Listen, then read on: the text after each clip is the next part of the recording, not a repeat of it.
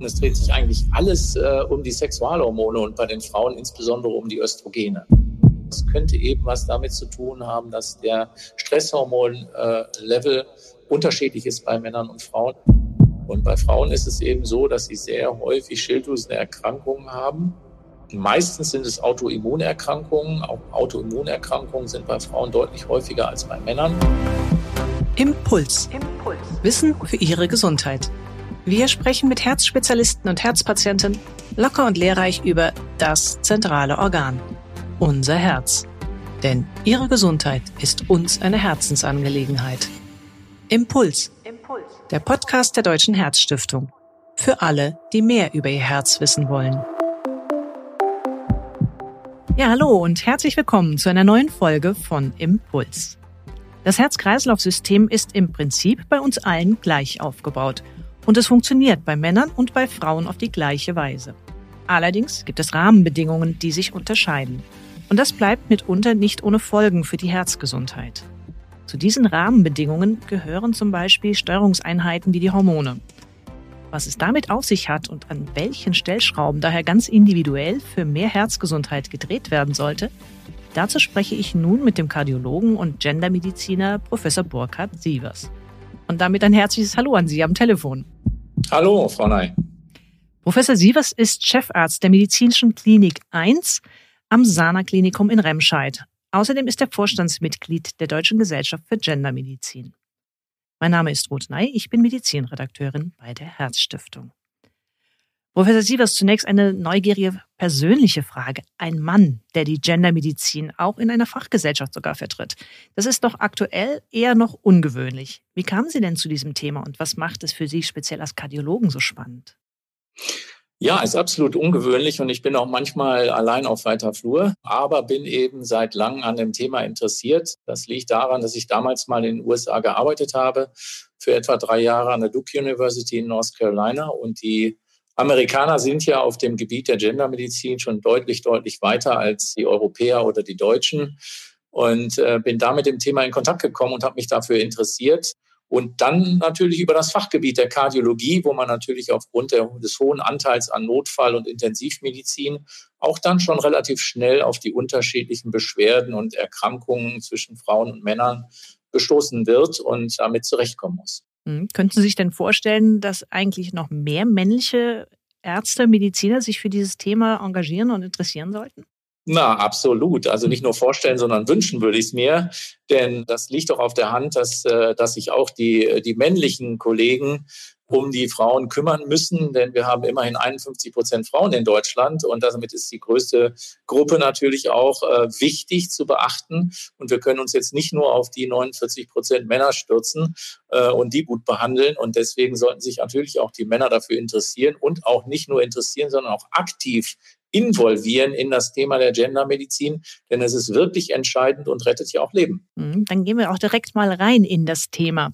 Über die Unterschiede beim Herzinfarkt zwischen Frauen und Männern, da ist ja schon auch bei uns in früheren Impulsepisoden eingegangen worden. Deshalb würde ich in dieser Folge gerne, wie angedeutet am Anfang, auf diese kleinen Steuerungs-, aber sehr wichtigen Steuerungselemente in unserem Körper eingehen, die Hormone. Welche spielen denn hier für unsere Herzgesundheit eine besondere Rolle?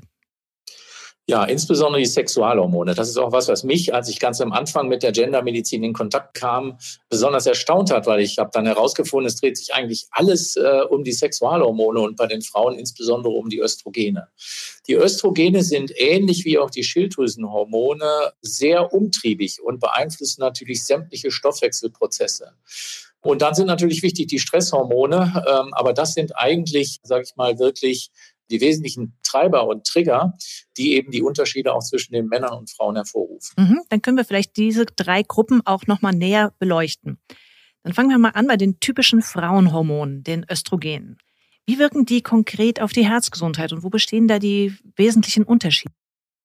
Naja, der, der Unterschied ist im Grunde genommen, dass Männer natürlich nur einen ganz geringen Anteil von Östrogen haben und Frauen, bei Frauen ist eben das, das Haupthormon, das weibliche Geschlechtshormon und Frauen sind durch die Östrogene lange vor Herz-Kreislauf- und Gefäßerkrankungen geschützt. Das hat also so einen protektiven, einen schützenden Effekt.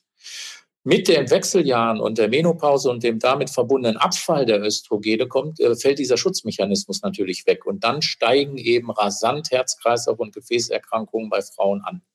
Das ist also der wesentliche Punkt, der Schutzmechanismus der Östrogene, der eben dann im Laufe des Lebens entsprechend auch wegfällt. Und da muss man entsprechend Vorsorge treffen, dass äh, diese Erkrankungen, die dann drohen, möglichst nicht entstehen. Mhm, jetzt wäre es natürlich einfach, wenn man sagen würde, gut, in der Menopause sinkt der Hormonspiegel, ähm, wir ersetzen die durch Tabletten und Pflaster, um mehr Herzschutz zu erreichen. Aber so einfach ist es ja nicht. Warum? So einfach ist es leider nicht, denn man weiß, dass die exogen zugeführten äh, Hormone, dass die eben diesen Wirkungsverlust der endogenen Hormone, der körpereigenen Hormone nicht auffangen können. Insofern sage ich mal, äh, bringt es in, in Bezug auf die Schutzwirkung von Herz, und Gefäßen nichts, wenn man die Hormone von außen zuführt das Zuführen der Hormone von außen, also die sogenannte Substitution, die wird ja manchmal durchgeführt, wenn die Wechseljahrsbeschwerden äh, unerträglich sind. Und das hat aber eben einen symptomatischen Grund bezüglich der Wechseljahrsbeschwerden. Mhm. Was kann man denn sonst machen, um diesen Herzschutz dann auszugleichen, der halt eben einfach durch den Wegfall der Hormone nicht mehr gegeben ist? Frühe Präventionsuntersuchungen, also Vorsorgeuntersuchungen, die sind ganz entscheidend. Denn äh, manche Erkrankungen beginnen auch bei den Frauen schleichend und viel früher, als man sich das denkt, sodass man doch im Alter von 40, 45 Jahren beginnen sollte, wenn keine weiteren Vorerkrankungen bekannt sind oder auch äh, familiäre Belastung oder erbliche Belastung, dann sollte man gucken äh, nach der Gefäßsteifigkeit, gibt es einen Bluthochdruck, gibt es äh, Risikofaktoren wie Blutzucker, Fettstoffwechselstörungen und so weiter. Das ist wirklich entscheidend und natürlich ist ein guter Punkt, was man als als, als Mensch, sage ich mal so, selbst machen kann, ist natürlich Ausdauersport, ist auf die Ernährung achten, cholesterinarme Ernährung, mediterrane Ernährung, nicht rauchen und äh, wenig oder keinen Alkohol. Das ist das, was eigentlich für sehr viele Erkrankungen gilt, aber insbesondere natürlich auch für die Herz-Kreislauf-Gefäßerkrankungen und auch protektiv wirkt. Mhm. Also tatsächlich auch frühzeitig, bevor sich irgendwas zeigt, bevor man eigentlich überhaupt als Frau auch daran denkt, dass der Hormonspiegel anfängt zu sinken und der Herzschutz vielleicht dadurch nachlassen könnte. Unbedingt. Frauentypische Hormone, die spielen ja auch bereits in der Schwangerschaft eine Rolle und ähm, da gibt es aber auch in der Schwangerschaft sowieso nochmal ganz spezielle weibliche Risiken, die dann auch langfristig Auswirkungen auf unsere Herzgesundheit haben können, wie man inzwischen weiß. Welche sind das? Ja, das ist vollkommen richtig. Das ist die Schwangerschaftshypertonie, der Bluthochdruck während der Schwangerschaft und auch die Zuckererkrankung, der Diabetes während der Schwangerschaft. Und wenn äh, eine dieser beiden oder vielleicht sogar beide Erkrankungen während der Schwangerschaft auftreten, haben Frauen ein vielfach erhöhtes Risiko, auch später an einer Zuckererkrankung oder eben an einer Bluthochdruckerkrankung zu erleiden. Das ist bis zu sieben, achtfach höher als äh, bei Patientinnen oder bei Schwangeren, die eben einen normalen Blutdruck, einen normalen Blutzuckerspiegel behalten. Deswegen ist es ganz wichtig, wenn man in der Schwangerschaft einen Bluthochdruck oder eine Zuckerkrankheit hat, dass man dann eben auch sehr frühzeitig in die Präventionsuntersuchung geht, in die Vorsorgeuntersuchung und immer wieder guckt, liegt doch beginnende Zuckererkrankung vor oder aber eine Bluthochdruckerkrankung. Und da kommt bei der Zuckererkrankung bei den Frauen noch erschwerend hinzu, dass die oftmals nicht durch erhöhte nüchterne Blutzuckerwerte auffallen, sondern diese Vorstufen oder beginnende Zuckererkrankung erst durch einen speziellen Zuckertest, den Glukosetoleranztest, dass es da erst auffällig wird und dass es da erst äh, diagnostiziert wird. Deswegen ist es ganz wichtig, dass man diese Frauen eben engmaschig kontrolliert und vor allen Dingen das nicht aus dem Auge verliert. Mhm. Weil durch das so hohe Risiko haben die wirklich äh, hinterher echte Nachteile bezüglich Schlaganfall, Herzinfarkt und sonstigen Gefäßkomplikationen. Wie weit ist denn dieses Wissen tatsächlich in der Praxis schon angekommen, dass das beachtet wird, dass die Frauen bei denen man das festgestellt hat, darauf hingewiesen werden und dass sie dann auch tatsächlich in so eine engmaschige Überwachung reinkommen wenn Sie nicht von alleine ja, dran das denken? Das ist eine ganz tolle Frage. Äh, gar nicht ist es angekommen, äh, denn äh, wenn wann immer ich, wir haben ja hier in, im, im Remscheid das erste Gender-Herzzentrum äh, gegründet und wenn ich äh, die Patientinnen frage nach sogenannten frauenspezifischen Risikofaktoren, wo eben auch die Schwangerschaftshypertonie oder Schwangerschaftsdiabetes vorkommt, dann sagen die, das bin ich im Leben noch nie gefragt worden. Das hat mich zuletzt mein Gynäkologe gefragt, als ich schwanger war zum Beispiel. Diese frauenspezifischen Risikofaktoren sind bei den Ärztinnen und Ärzten praktisch überhaupt nicht bekannt. Deswegen haben wir einen, einen wirklichen Fortbildungsnachholbedarf im Bereich der Gendermedizin, weil einfach hier Wissen fehlt. Denn es wird ja überhaupt nicht gelehrt, weder im Studium noch später in der Facharztweiterbildung. Äh, und es ist auch nicht Inhalt äh, für die Ausbildung, äh, bei der Ausbildung von medizinischen Fachberufen. Auch da ist ein, ist ein erheblicher Nachholbedarf. Mhm. Das heißt, das Problem in der Schwangerschaft wird gelöst. Der Blutdruck ist erstmal wieder okay.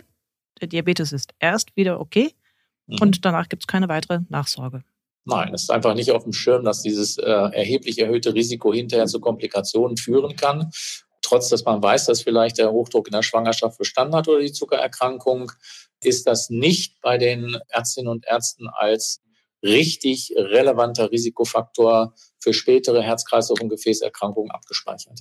Ist es denn eine Ausnahmeerscheinung oder kommt es sogar relativ häufig vor, dass ein Schwangerschaftshochdruck oder eine Schwangerschaftsdiabetes vorliegt? Gibt es das? Ja, das kommt schon, äh, das ist nicht, nicht super häufig, aber ähm, es kommt immer wieder bei Schwangerschaften vor. Es kommt so ein bisschen auf die Konstitution natürlich auch an entsprechende Risikofaktoren, die vielleicht auch schon vor der Schwangerschaft äh, bestehen immer mehr auch äh, genetische und erbliche Komponenten.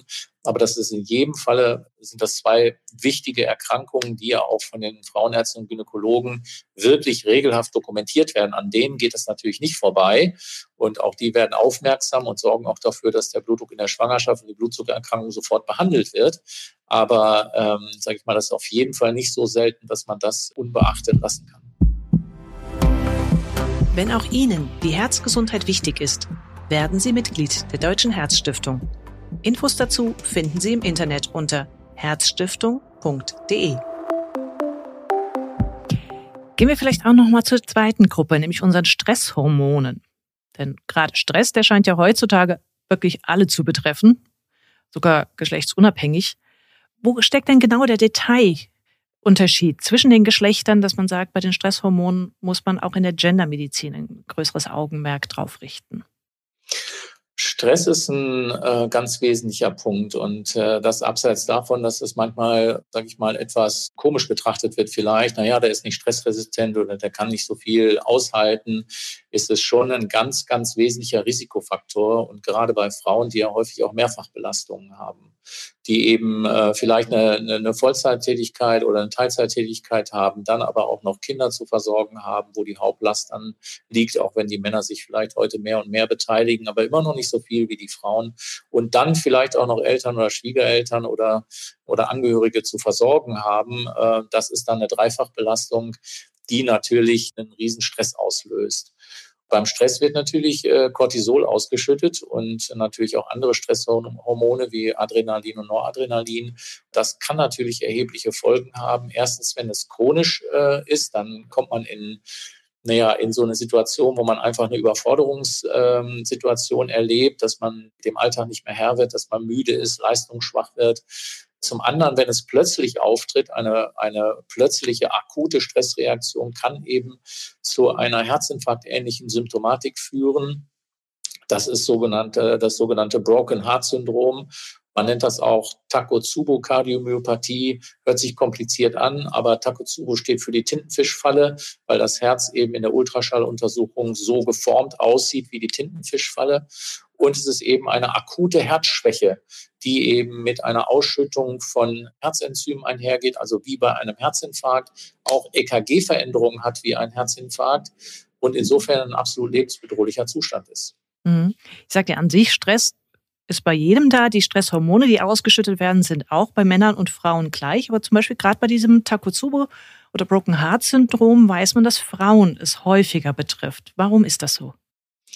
Ja, das ist einfach so, weil bei Frauen in äh, bestimmten Situationen äh, der Mechanismus und wahrscheinlich auch unterstützt durch die Geschlechtshormone dann anders reagiert. Frauen gehen beispielsweise auch mit Stress anders um als Männer. Männer haben eher so das Ventil nach außen, reagieren wütend und energiegeladen, während Frauen oft niedergeschlagen und ängstlich reagieren.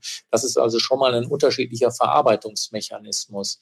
Aber diese akute Stressreaktion, die, sage ich mal, der Mechanismus ist nicht genau geklärt, warum, äh, warum Frauen deutlich häufiger betroffen sind als Männer. Aber es könnte eben was damit zu tun haben, dass der Stresshormonlevel unterschiedlich ist bei Männern und Frauen. Das heißt, da gibt es geschlechtsspezifische Unterschiede in der, in der Ausschüttung, äh, in der Konzentration der Ausschüttung und in der Sensibilität und Sensitivität der Stresshormone an den Rezeptoren zwischen Frauen und Männern. Und das könnte ein wesentlicher Unterschied sein, mhm. warum auch die Häufigkeit bei Frauen weit vorne ist.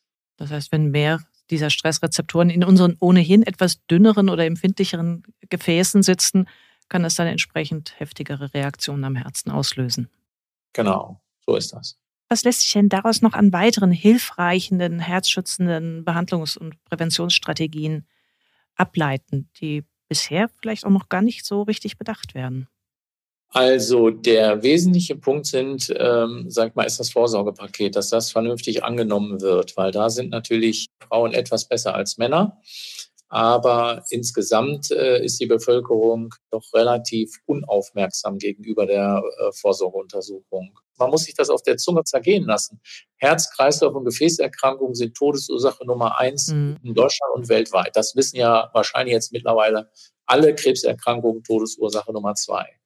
Aber Frauen äh, sterben häufiger an Herz, Kreislauf und Gefäßerkrankungen als Männer. Das dürfte ja nun ein Aufruf sein, okay, hallo, hier muss ich aufpassen, denn äh, das ist für mich besonders relevant. Mhm. Und Frauen sterben auch häufiger an Herz, Kreislauf und Gefäßerkrankungen als an allen Krebserkrankungen zusammen.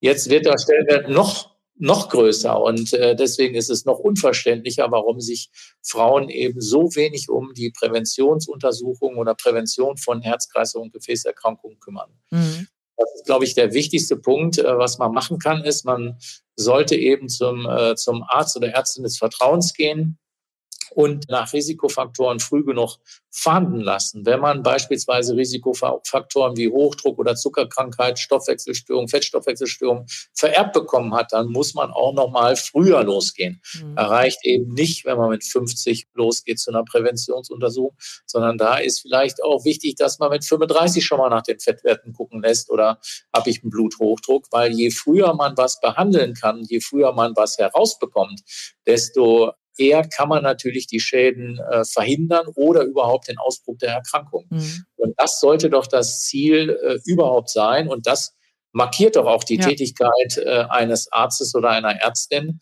Denn wir wollen ja nicht nur die Erkrankungen, äh, die vorhanden sind, reparieren und behandeln, sondern wir, das oberste Ziel sollte doch sein, möglichst den Ausbruch von Erkrankungen zu verhindern oder die Erkrankungen so früh zu erkennen, dass die Spät- oder Folgeschäden mhm. nicht auftreten. Ja, auch wenn das Behandlungsrepertoire sehr groß ist in der Kardiologie, ja. aber natürlich, was man gar nicht erst behandeln muss, ist umso besser. Ja. Und vielleicht äh, muss man da auch noch ein bisschen mehr Augenmerk neben Bewegung und Ernährung tatsächlich auf die Psyche legen. Ja, bei den Frauen ist das Problem, dass sich ja viele äh, Symptome gerne vermischen. Ähm, erstmal ist es so, dass es durch die unterschiedlichen hormonellen Phasen im Leben einer Frau ohnehin schon mal zu erheblichen Gefühlsschwankungen kommen. Pubertät, Wechseljahre und auch nach den Wechseljahren, Schwangerschaft dazwischen gegebenenfalls noch. Das sind komplett andere Hormonsituationen und hormonelle Zusammenhänge, die dann auch Beschwerden machen können. Und diese Beschwerden, die zum Beispiel äh, überlappen diese Beschwerden häufig. Zum Beispiel bei Frauen gibt es ja, Frauen leiden zehnmal häufiger an Schilddrüsenerkrankungen als Männer. Und Schilddrüsenerkrankungen können sich beispielsweise überlappen mit der Beschwerdensymptomatik, mit Depression oder aber mit Wechseljahrsbeschwerden. Und diese drei unterschiedlichen Beschwerdebilder und Ursachen auseinander zu dividieren, ist eben nicht immer einfach. So, und das fängt aber nicht nur an, dass es für den Arzt oder die Ärztin nicht einfach ist, sondern es ist auch natürlich auch für die Patientin selbst schwierig. Und da ist eigentlich auch ein ganz wesentlicher Punkt, dass Frauen sozusagen natürlich diese unterschiedlichen Beschwerden oder Symptome oder Hormonsituationen, die sie durchmachen, dann auch manchmal nicht richtig einordnen oder vielleicht nicht in der Lage sind, weil sie nicht informiert sind, die richtig einzuordnen. Und tun die, und dann wird es abgetan, naja, ich fühle mich heute nicht so gut und naja, irgendwie bin ich auch nicht mehr so belastbar wie früher, aber ich habe auch viel zu tun, ich habe eine Mehrfachbelastung. Das schiebt man dann von sich. Außerdem kann man auch nicht zum Arzt gehen, wenn man jetzt gar keine Zeit hat. Man mhm. hat so viel zu tun und um die Ohren. Das passt jetzt gar nicht ins Lebenskonzept und äh, dann wird viel verschleppt und deswegen. Typische Konstellation typische Konstellationen kommen dann auch viel zu spät oftmals zum Arzt. und haben dann noch das Problem, dass Ärztinnen und Ärzte nicht ausreichend geschult sind und diese Chamäleonartigen Beschwerden auch nicht richtig einordnen können und sind dann sozusagen doppelt bestraft. Aber vielleicht tun wir ja mit diesem Podcast-Gespräch so ein bisschen mehr Aufmerksamkeit auf das Thema lenken. Und Sie haben jetzt auch gerade noch ein wichtiges Thema erwähnt, nämlich die Schilddrüsenhormone in unserem Körper als dritte Gruppe. Die wirken zwar eher indirekt aufs Herz, aber sind enorm wichtig, auch im Zusammenhang mit dem Insulin, das unseren Blutzucker reguliert. Was weiß man hier konkret zu den Effekten aufs Herz und den Unterschieden auch zwischen den beiden Geschlechtern? Ja, also die Schilddrüsenhormone sind ja extrem wichtig. Also die Schilddrüse, die Schilddrüsenhormone greifen auch in sämtliche Stoffwechselprozesse ein, äh, so wie das auch die Sexualhormone tun und interagieren auch untereinander. Und bei Frauen ist es eben so, dass sie sehr häufig Schilddrüsenerkrankungen haben. Meistens sind es Autoimmunerkrankungen. Auch Autoimmunerkrankungen sind bei Frauen deutlich häufiger als bei Männern. Das liegt einfach auch daran, dass an der genetischen Komponente, dass die Frauen eben XX-Chromosom verschlüsselt sind sozusagen und Männer XY-Chromosom. Und da ist es eben so, dass auf dem zweiten X-Chromosom häufig sozusagen die Ursache auch liegt, dass die Autoimmunerkrankungen bei Frauen häufiger auftreten. Mhm. Und äh, da ist eben sehr häufig die Schilddrüse betroffen und äh, macht wirklich äh, Probleme mit Rhythmusstörung, mit Blutdruck, mit wechseljahrsähnlichen Beschwerden zum Teil, mit äh, Beschwerden, die wie eine Depression imponieren können, auch chamäleonartig und deswegen schwierig äh, zu, ja, zu differenzieren. Also wenn man das wissenschaftlich diese ganz offensichtlichen Unterschiede in der Hormonsituation sieht, dann sollten ja eigentlich auch sogar beide Geschlechter am besten davon, von diesem neuen Wissen profitieren, oder? Ja, unbedingt. Also es ist ja nicht so, so, dass nur Frauen betroffen sind von dem Thema Gendermedizin, sondern es gibt natürlich auch äh, Situationen, wo Männer unterdiagnostiziert sind oder aber gar nicht diagnostiziert werden. Männer können, haben meistens andere Arten der Herzerkrankung als Frauen. Das ist hin und wieder schon mal besprochen worden und auch bekannt. Aber beispielsweise komplett unterdiagnostiziert sind Männer, wenn es um, äh, um Brustkrebs geht, mhm. aber auch wenn es um Depressionen, Essstörungen geht und Osteoporose, weil Osteoporose wird immer mit Frauen in Verbindung gebracht. Männer haben aber ab einem Lebensjahr von 65 und 70 bis 70 äh, Jahre ein fast äh, identisches äh, Risiko an Osteoporose zu erkranken wie Frauen.